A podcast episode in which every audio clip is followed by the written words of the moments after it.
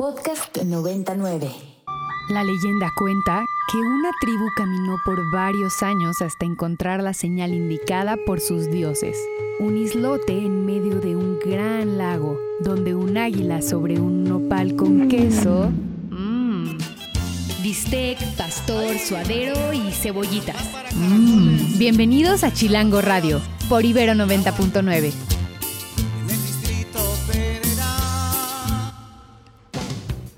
Y estamos al aire en un Radio Chilango más este miércoles 12 de octubre del 2022. Hoy es nuestro programa número 49 y estamos entrando a la recta del mes de octubre, donde las lunas se ponen más bellas que de costumbre y donde pues preparamos nuestros altares a pues nuestros queridos cercanos que se fueron antes que nosotros, donde también pues nos preparamos para vivir uno de los meses que siempre fue característico de buenos conciertos, el llamado Rocktubre, y pues también hay algunas otras cosas por ahí que, que vienen en camino. El día de hoy estaremos platicando largo y tendido sobre un temita que todos, todas, bueno, no todos y todas, pero muchos tendríamos que sentarnos a platicar que es el consumo de alcohol y cómo el consumo del alcohol y otras sustancias afectan nuestra vida, a niveles insospechados y que pues en principio como dice acá uno de nuestros invitados crees que tienes las cosas bajo control pero a veces no. Están con nosotros nuestros amigos de Quítate la Máscara un podcast que pone las adicciones al desnudo con muchos testimonios muchas personas que comparten su vida alrededor eh, pues de este de este tema tan delicado y pues también al mismo tiempo tan cotidiano.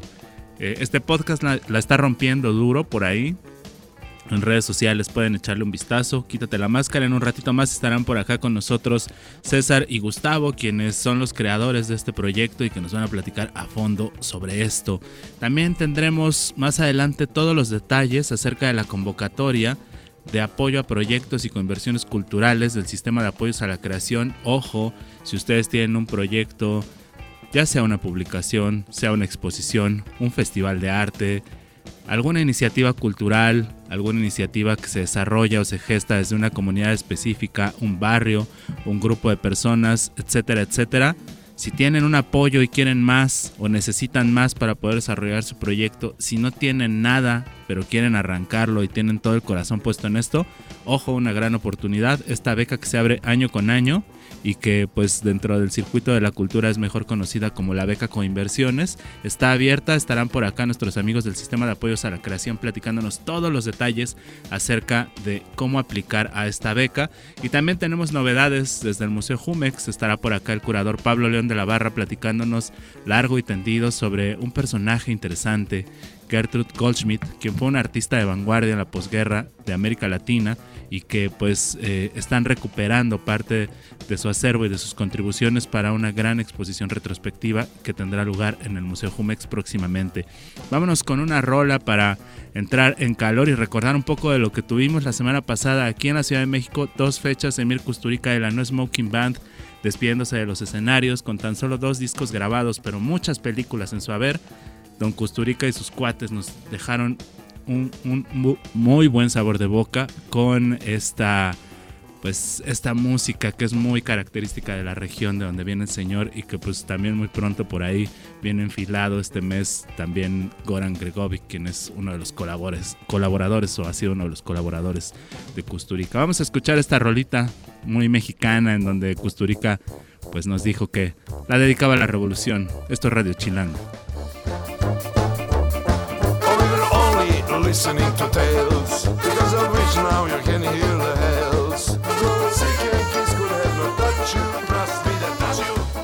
Y estamos de regreso por Radio Chilango en Ibero 90.9. Les recordamos nuestras redes sociales. Estamos como arroba chilango.com, arroba Ibero99FM y un servidor como arroba Isaac-chato.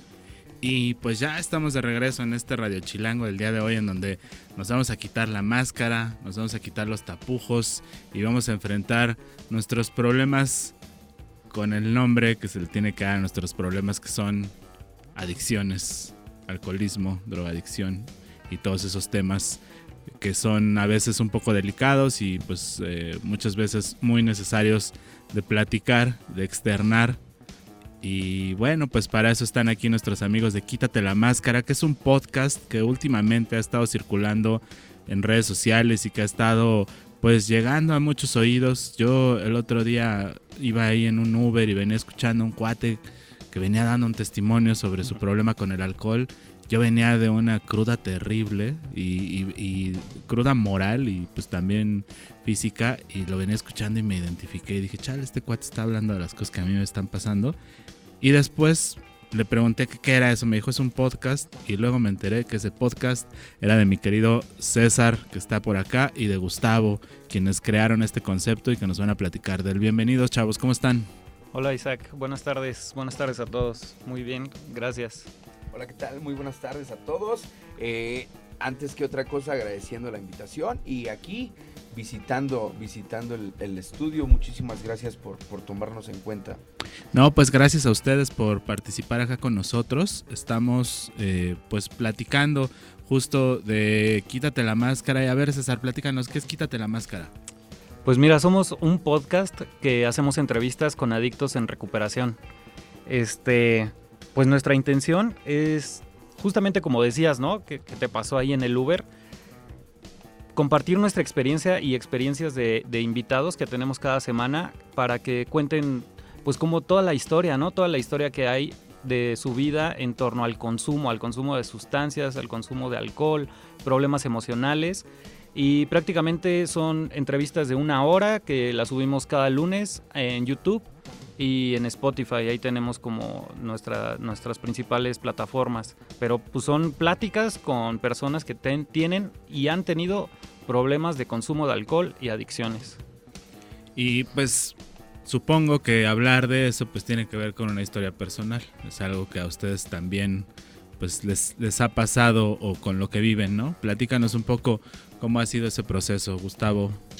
Eh, bien, eh, fíjate que en algún punto, sí, como bien mencionas, eh, hacíamos algunos comentarios entre César y yo, derivado de, justamente también de una, de una gran necesidad, ¿no? Yo para poder empezar o iniciar con este proyecto, tuve que admitir para empezar que yo tenía un problema de consumo y a través de darme cuenta de ese problema de consumo hemos buscado proyectar las historias de otras personas con la finalidad de que haya otras personas a su vez que se puedan sentir identificadas mostrándole a la gente que esto no es un vicio, que esto es más una enfermedad. Yo desde hace algún tiempo conozco mi situación y sé que tengo un problema de consumo de drogas a pesar de estar hoy sin consumir. Claro, porque es algo que no, digamos, no porque decidí dejar de hacerlo es porque ya se acabó, ¿no? Tienes, o sea, estás allí todo el tiempo, ¿no? Es, una condición, se vuelve una condición, ¿por qué? Porque todas las veces, y lo digo desde la experiencia, todas las ocasiones en que yo he intentado este, volver a consumir de una forma aparentemente sana o social o divertida, dejó de ser divertido en algún punto la diversión se acabó, en algún punto la diversión me cobró la fama. Una forma bastante complicada. Oye César, y pues platícanos un poco sobre tu caso, quítate la máscara, cuéntanos, ¿qué pasó ahí? Ota, algo importante también que decía el Gus es que pues no es exclusivo de, de nada ni de nadie, ¿no? O sea, no importa la edad, no importa el género, no importa la condición social, económica, no importa dónde vivas, quién eras, no importa nada de eso. Entonces, pues yo en mi historia personal tuve que llegar a, un lugar, a un centro de rehabilitación contra las adicciones. Y hasta ahí, hasta mis 29 años, me enteré que tenía un pequeño problemita, ¿no? Ahí un, detallito, que yo pensé que no era tan grave. Este, al llegar ahí, pues ya empiezo justamente a escuchar las historias de las personas que se encuentran ahí. Y yo digo, güey, este, sí se parecen a mi historia, güey. Sí se parecen a mi historia, sí, sí se parecen a lo que he vivido, sí, sí se parece todas las cosas que han perdido, que han sucedido y que todos ahí llegamos en un punto de nuestras vidas con muchísimos problemas en todos los aspectos, en todos los aspectos. Entonces ahí fue justamente donde nos conocimos Gustavo y yo. Un mesecito nos aventamos ahí y ahí creo que fue donde empezó justamente este proyecto. Y, en lo personal fue la necesidad de, informar o de decir a la gente cómo está este business, ¿no? O sea, cómo está este business y que, que tiene síntomas esto. Porque además justamente uno como que no se da cuenta que hay un problema hasta que empiezan a venir otros problemas asociados a ese problema. Pero pues aquí lo que están ustedes haciendo es abrir el micrófono para que sepamos que no nada más el problema es de uno, sino hay muchos que lo comparten y es un poco eso, ¿no? Experiencias de vida.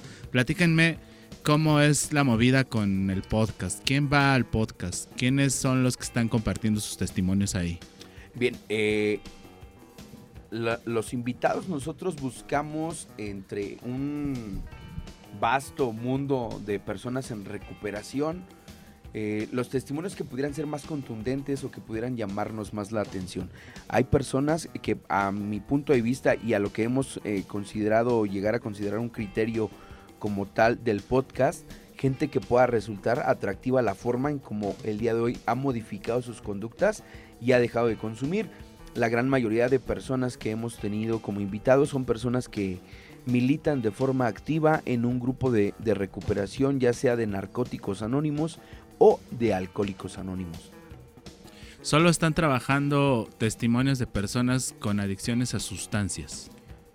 No, mm. de hecho, este también tenemos ahí eh, un par de entrevistas, una con la hija de un, de un adicto y otra con la mamá de un adicto, donde nos platican desde su experiencia cómo fue el darse cuenta, por ejemplo en el caso de la mamá, cómo fue el darse cuenta que tenía un problema su hijo y la, la, la, la dificultad que representó para ella desde su amor entender y comprender que su hijo tenía un problema de consumo y de igual forma las consecuencias de eh, la experiencia de una chica que nos platicó cómo era su papá en cuestión consumo.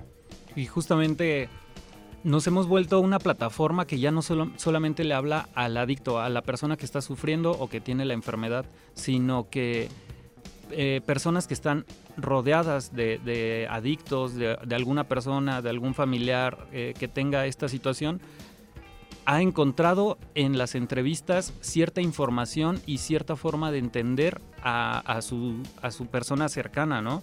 Y, eso es algo que nos enorgullece mucho porque pues ha ido escalando esto eh, de manera buena, de manera buena porque nos llegan muchos comentarios respecto a que les ha ayudado para poder tener una mejor relación o, tener un poco más de entendimiento de por qué esta persona actúa de esta manera. Porque uno como adicto eh, es, el único, es el último que se da cuenta de que está mal, pero porque ya todos a su alrededor lo saben, ¿no? Antes de que tú lo sepas. O sea, todos ya saben que tienes ahí un problema con tu, con tu nivel de consumo y pues desgraciadamente le pasamos a dar en la madre a las personas que están cerca. Está bien gacho eso, ¿no? Que de repente pues todo el mundo ya se dio cuenta y tú eres el único güey que no se ha dado cuenta y que sigue como repitiendo los mismos los mismos problemillas y sigue sigue siendo este pues es el, el, foco rojo al que seguramente poco a poco la gente ya no quiere invitar a las fiestas, con el que la chava ya duda en seguir su relación, con el que el jefe piensa, este cuate llega tres días a la semana con el aliento bacardiaco. Saludos al trabajo. y, nadie se da cuenta de eso. Oigan, y, creció exponencialmente este proyecto. Estoy echándole un ojo acá a sus redes sociales. Más de 200 mil seguidores en TikTok, en Instagram, 14 mil suscriptores en el canal de YouTube. A mí por ahí ya incluso me ha pasado que de repente eh, pues me, le eché un vistazo a esto y, ya me encontré un par de personas que conozco, que jamás me, pues bueno, digamos, pude haberme imaginado, pero pues que están por ahí ya también compartiendo su testimonio y pues de repente está, está, está grueso como, como verlos. ¿Qué les parece si vamos a escuchar una rolita y regresamos para que me platiquen un poco más sobre cómo funciona este podcast, dónde los podemos encontrar, cada cuándo podemos ver como nuevos testimonios? Y pues contar más como sobre este, este asunto que pues nos compete a muchos. Vamos con una rolita y regresamos. Esto es Radio Chilango.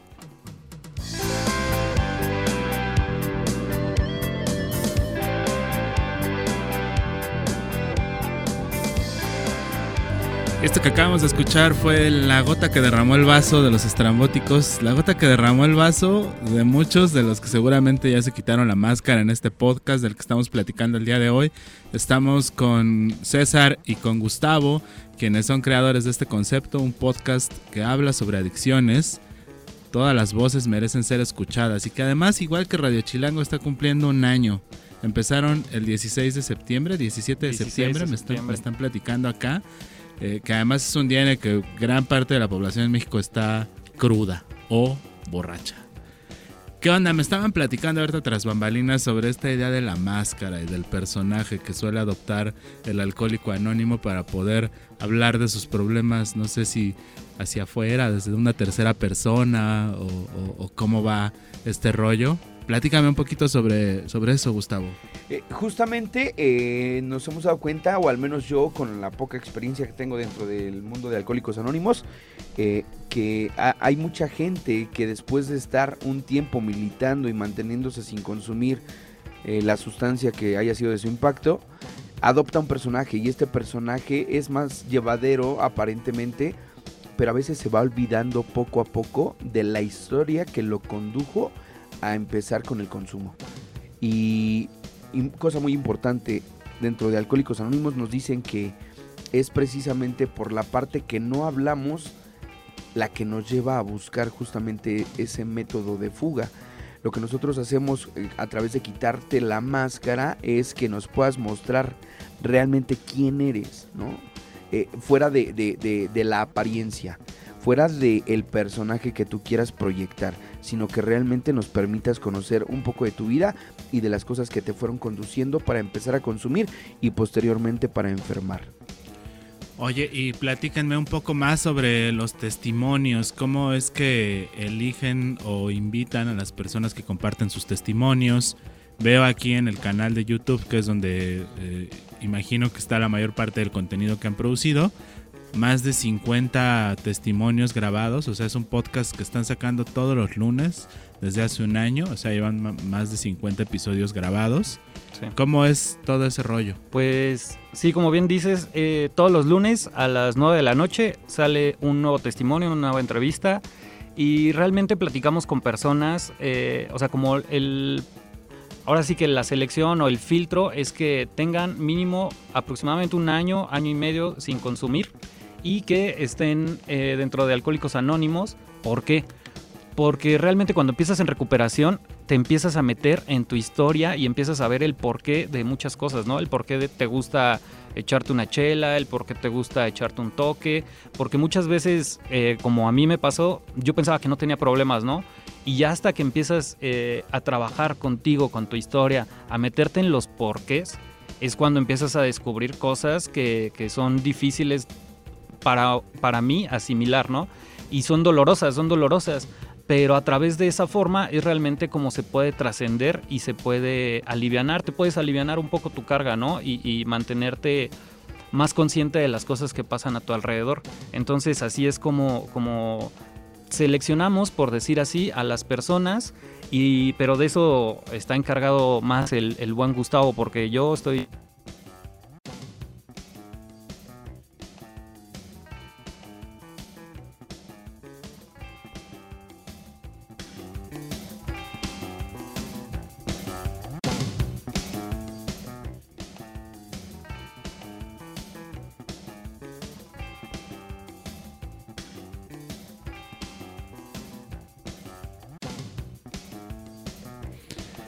A ver, Gustavo, entonces platícanos cómo es el proceso de selección o de participación de la gente que comparte sus testimonios en Quítate la máscara.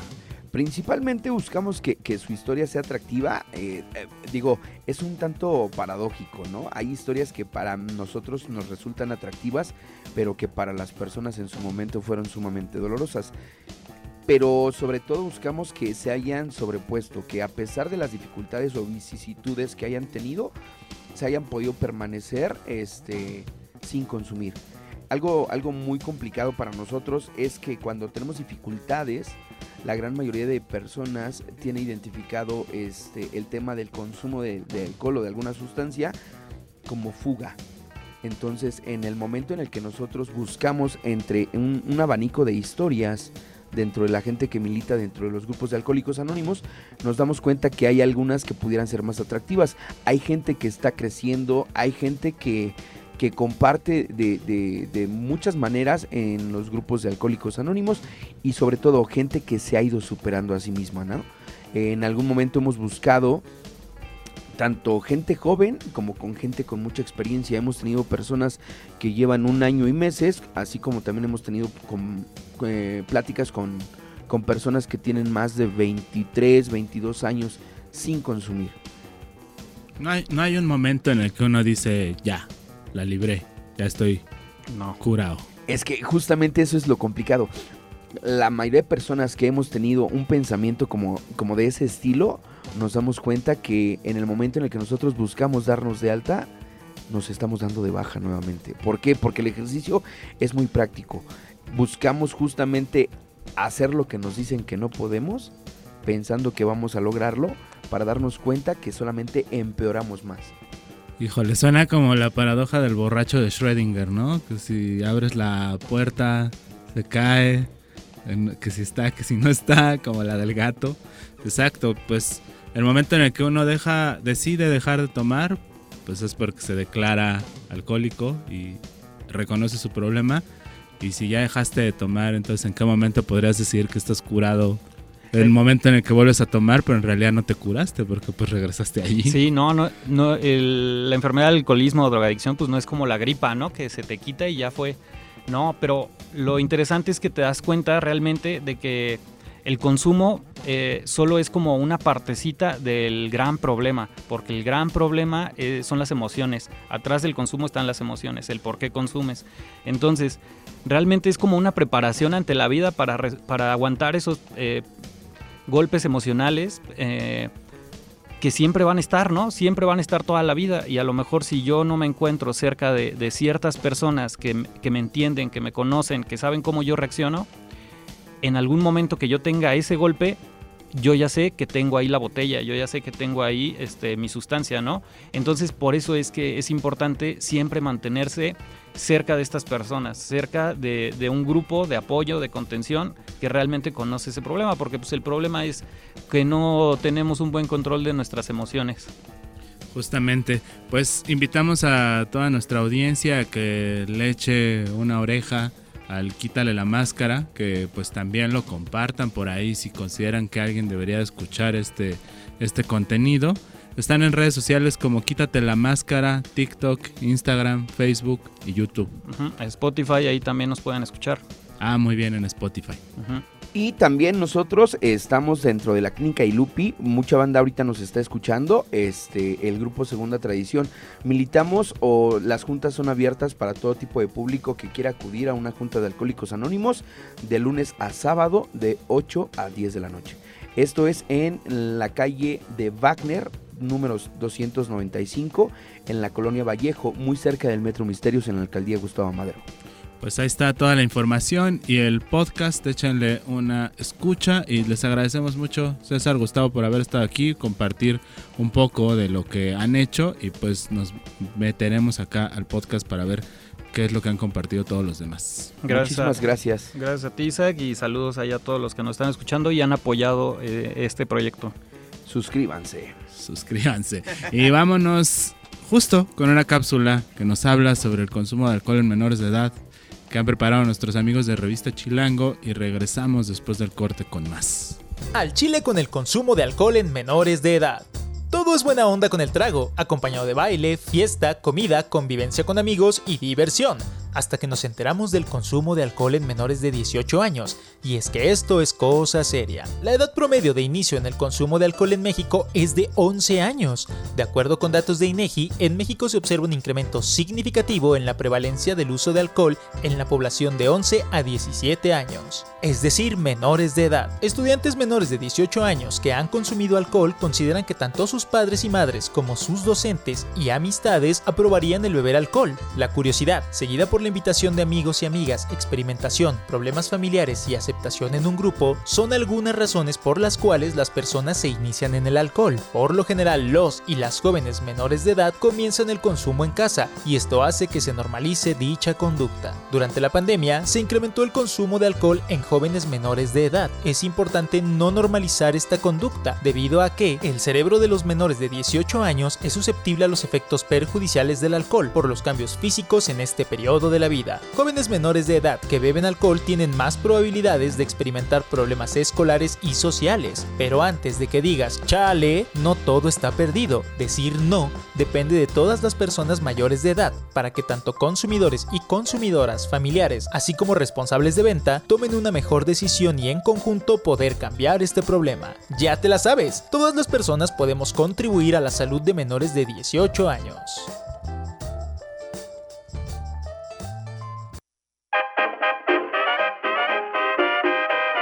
Chilango Radio. Se transmite por el 90.9 de su frecuencia modulada para todo el Valle de México. Chilango Radio. Y a todos los rincones del mundo a través de Ibero 99.fm. Camino por Narvarte, Polanco. Todos los lunes descubro que llegué muy tarde a mi fin de semana. Efraín Huerta. Escucha Chilango Radio por Ibero 90.9.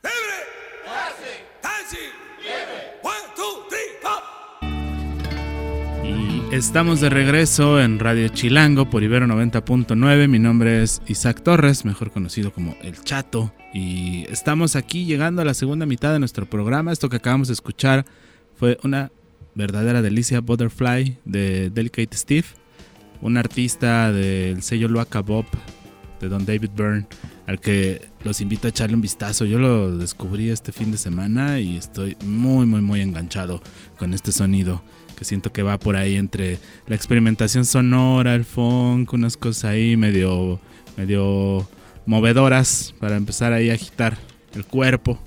Y pues para seguir con nuestro programa del día de hoy, tenemos aquí en cabina virtual a Pablo León de la Barra, quien es curador de arte contemporáneo y que está aquí para platicarnos sobre una exposición que inaugurará en octubre, Gego, Midiendo el Infinito, que presenta la obra en retrospectiva de una artista, Gertrude Goldschmidt, conocida como Gego, quien desarrolló la mayor parte de su carrera en América Latina. Es reconocida como una de las artistas de vanguardia de la posguerra más importantes de esta región. Y pues eh, como toda buena revisión, pues nos hará poner como de nuevo la atención hacia algo que ocurrió en el pasado, en el siglo XX, que marcó el rumbo del arte en la región y que pues es visto a través de la óptica de esta artista. Bienvenido Pablo, ¿cómo estás? ¿Nos escuchas? Hola Isaac, ¿cómo estás? Feliz de estar aquí en tu programa, este, de escuchar a David Byrne antes de esta música experimental, porque creo que, que si algo caracterizó el trabajo de Gego de Gertrude Goldschmidt fue la continua y constante experimentación a través de su obra. También me da mucho gusto estar en Radio Ibero, como egresado del Ibero hace muchos, muchos años, ya no me acuerdo cuántos, pero estudié arquitectura en Libero, terminé en 94. Pues bueno, de, de, de hablar con, con, las nuevas generaciones y, y, transmitir estos mensajes.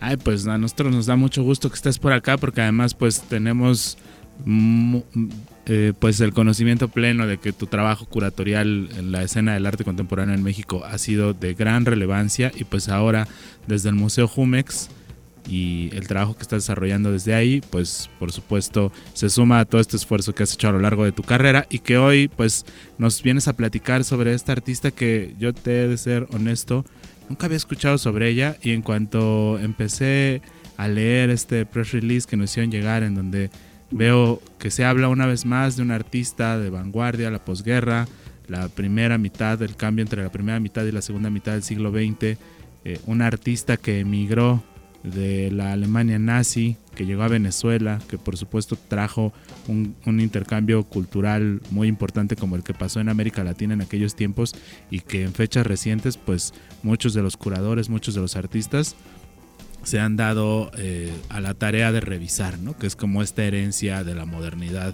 eh, del siglo XX. Platícanos un poco más sobre, sobre este personaje, Pablo.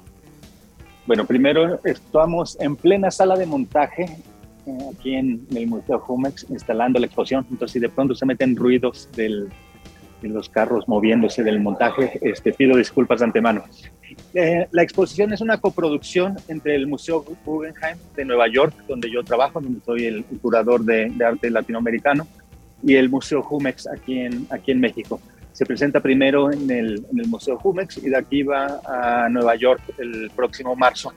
Y creo que es parte de, del esfuerzo que hacen los dos museos, uno de crear estos, estos puentes de, de colaboración, pero también de, dar luz a figuras relevantes y sobre todo figuras mujeres del siglo XX que, tuvieron un impacto en su momento, pero que, que hoy día precisan, precisan ser releídas y, puestas a, valor y puestas a, un nuevo entendimiento. En el caso de, de Gego, que es el, el, nombre que ella escogió, uh, un, acortamiento del nombre de ella, Gertrude Polski, que tenía dos letras de cada nombre, como tú dijiste, ella tuvo que, salir de, la Alemania nazi en 39 por ser de origen judío. Eh, recién terminada sus estudios de arquitectura, entonces bueno, de, 27 años, recién graduada con diploma de arquitectura, y el único país que le dio visa para migrar fue Venezuela. Entonces ella llegó a Venezuela sin, sin saber el idioma, sin saber nada, pero con, con, con, una, con una carta de recomendación para un trabajo.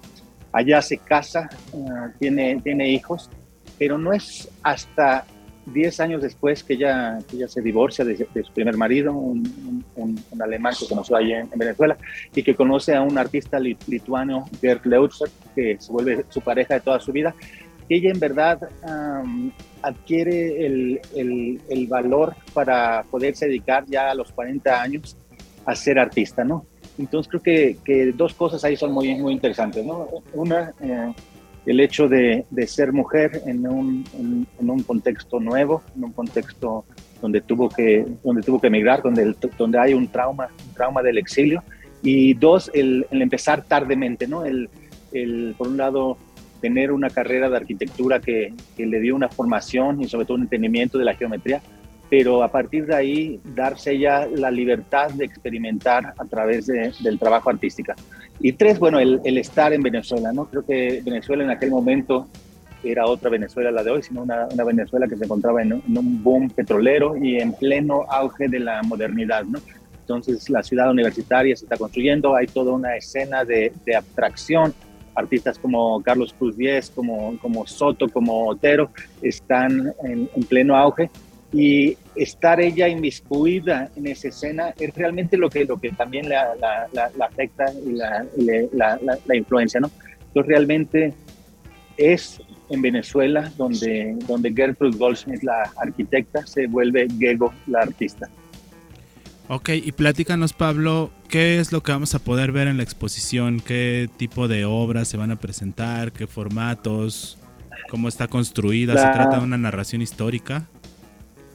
La, la, exposición es una, una retrospectiva total. Esto quiere decir que, que, podemos ver su obra desde, desde 1950, sus primeros trabajos, hasta su muerte en 1994. ¿no? Y creo que lo que es interesante y, genial es que bueno, uno se ve la, la, transición de un artista, su evolución y, y, sobre todo el entendimiento de cómo ella empieza de, de sus primeros trabajos, acuarelas, este, figurativas de, paisajes venezolanos, al descubrimiento de, la abstracción, un arte, digamos, más, más kinético, esculturas más pesadas, hechas de acero, hasta desarrollar a finales de los 60 el trabajo por el, que es más conocida, que bueno, se llama la, reticularia, y son trabajos hechos de, de, alambre doblado que ya no están en, ya no son trabajos de acero pesados sobre bases, no son trabajos que cuelgan, cuelgan del techo, ¿no?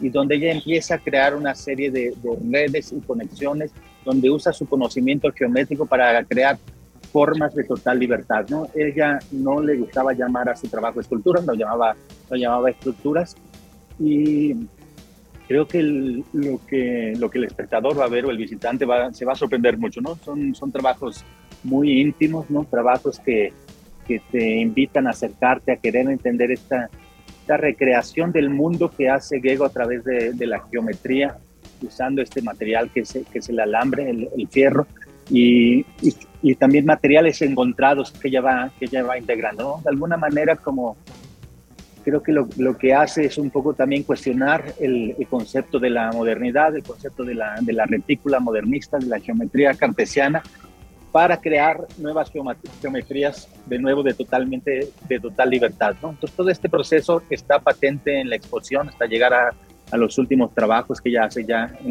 a, a, finales de los 80, principios de los 90, y ya son trabajos de mucho menor formato, las tejeduras, donde, donde ella, bueno, sigue trabajando, ¿no? Y, y es lo increíble, creo que es esto también, ¿no? Ver el, el trabajo de una artista mujer que, que, realmente cambia la manera en que entendemos el, el, arte abstracto, el arte moderno, el arte, el arte geométrico, no cuestiona toda esta idea de la, de la, de la modernidad y que sin embargo, por el hecho de, de ser mujer, de haber trabajado en Venezuela, no tuvo el, el reconocimiento que, que, que, debería haber tenido, ¿no? Y que es justamente eh, a partir de los últimos 20 años que, que todo su, su, trabajo se ha revalorado, que su contribución a la, a la historia del, del arte ha sido re, revaluada y que hoy por hoy la entendemos como las figuras más importantes del, del arte, del arte moderno de, de los últimos, de la, de la segunda mitad de, del siglo XX justo como, como ha sucedido con muchas artistas, sobre todo artistas mujeres que han sido recuperados, recuperadas y, y pues eh, reinsertadas en este, en este nuevo discurso de, desde el arte contemporáneo en donde podemos revisar parte de la historia desde esta visión. Y pues sí, se ve sumamente impresionante el trabajo, se trata de una suerte de diálogo entre lo escultórico, lo arquitectónico, la instalación, hay como una especie de creación de ambientes que pues podemos imaginarnos perfecto cómo va a coexistir en esas salas del Museo Jumex que además pues tienen como característica pues ser unos espacios muy amplios, muy grandes, en donde la experiencia inmersiva de este tipo de obras se vuelve fundamental para los espectadores. Te agradecemos mucho habernos tomado esta llamada, le damos a nuestro público los detalles. Gego, Midiendo el Infinito, inaugura el 19 de octubre y estará en exhibición hasta el 5 de febrero en Museo Jumex con curaduría de Pablo León de la Barra. Muchas gracias Pablo por haber estado acá con nosotros. A ti, Isaac, gracias por invitarme y saludos a, a todo el público de Ibero 90.9. Gracias, acá seguimos a la orden. esperamos en Jumex. Muchas gracias, allá, allá, estaremos. Pues vámonos con otra rola y regresamos ahora sí para platicar sobre la convocatoria que se abre esta semana, fomenta proyectos y conversiones culturales del sistema de apoyos para la creación. Peguen oreja porque vamos a estar hablando de todos los detalles. Volvemos.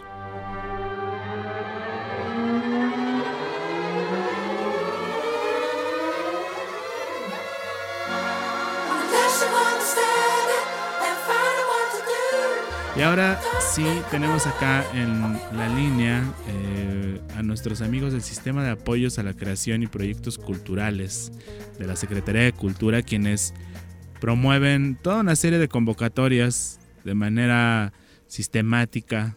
Todo el tiempo hay convocatorias, todo el tiempo hay una oferta. Justo el día de hoy salieron los resultados de una de las convocatorias más eh, representativas del Sistema de Apoyos a la Creación, ojo, antes llamado FONCA que es la de jóvenes creadores.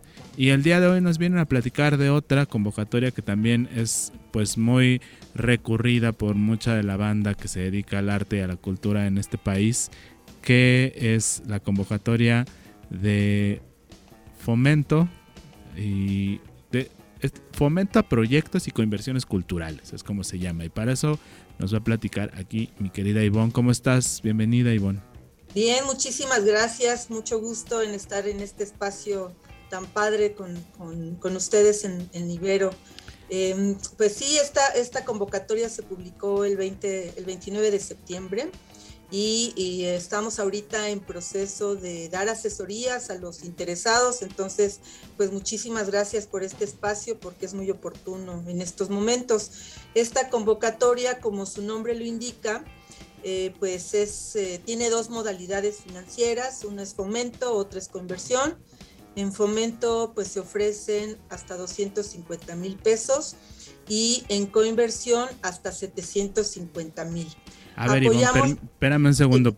empecemos por, por desmenuzar el, asunto. Fomento y coinversión. Es decir, yo no tengo nada, pero tengo una gran idea para hacer un proyecto. Puedo pedir fomento. Puedes pedir en fomento hasta 250 mil. Lo, digamos, el requisito que tienen todos los proyectos es tener una salida al público de lo que quieres hacer. Por ejemplo, si quieres hacer un disco, bueno, pues cómo lo vas a promover, cómo lo vas a distribuir, si es, si es en formato digital impreso, eh, si no, pues bajo en, qué plataforma, si es, si es en formato digital, en fin, todos los proyectos tienen que tener salidas, si son talleres en donde los vas a realizar, si es una exposición de tu obra eh, como artista visual, dónde la vas a exponer, catálogo precisamente acompañando esta exposición, pues dónde lo vas a difundir, dónde lo vas a distribuir. Digamos, esa es, la condición para todos. Entonces, en fomento, aunque no tengas una coinversión, sí es requisito que tu proyecto tenga una salida. Y en coinversión, además de la salida, pues es muy importante que tengas otras aportaciones, ya sean en efectivo o en especie, y eh, pueden ser privadas o públicas. Ahí no hay ninguna restricción.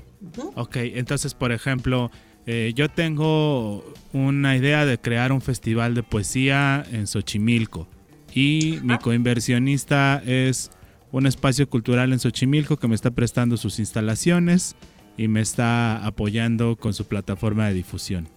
¿Eso podría ser una coinversión? Excelente, sí. Eh, la coinversión, nada más hay que tener cuidado en los porcentajes, eh, sobre todo mm, viendo cuánto solicitas.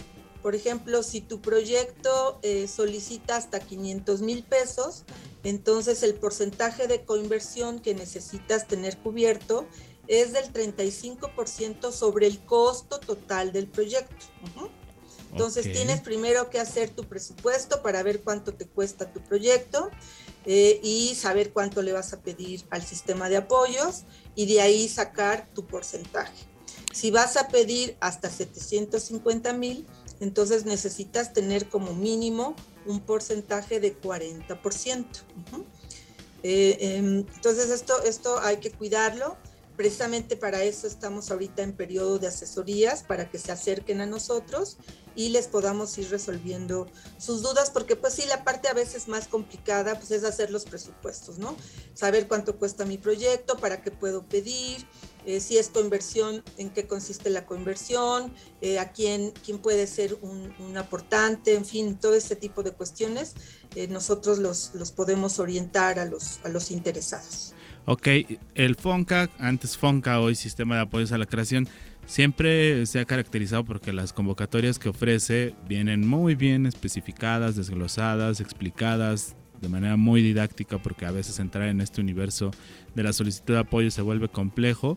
Todo esto está en línea en la página foncaenlinea.cultura.gov.mx. La convocatoria se llama Fomenta Proyectos y Coinversiones Culturales y solo te pediría muy rápidamente porque nos quedan solo un par de minutitos que me digas cuándo cierra, y cómo me puedo poner en contacto con ustedes para que me apoyen eh, a asesorarme para poder aplicar esta beca.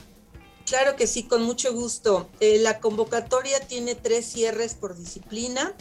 El primero es el 28 de noviembre para las disciplinas de danza, estudios culturales, letras y teatro. El 29 de noviembre cierran arquitectura, artes visuales, espacios culturales independientes e interdisciplina y transdisciplina. Y el 30 de noviembre cerramos artes aplicadas, letras en lenguas indígenas, medios audiovisuales y música. Em, nos pueden em, hablar al 41 55 70 30, extensiones 70 60, 70 11, 70 80.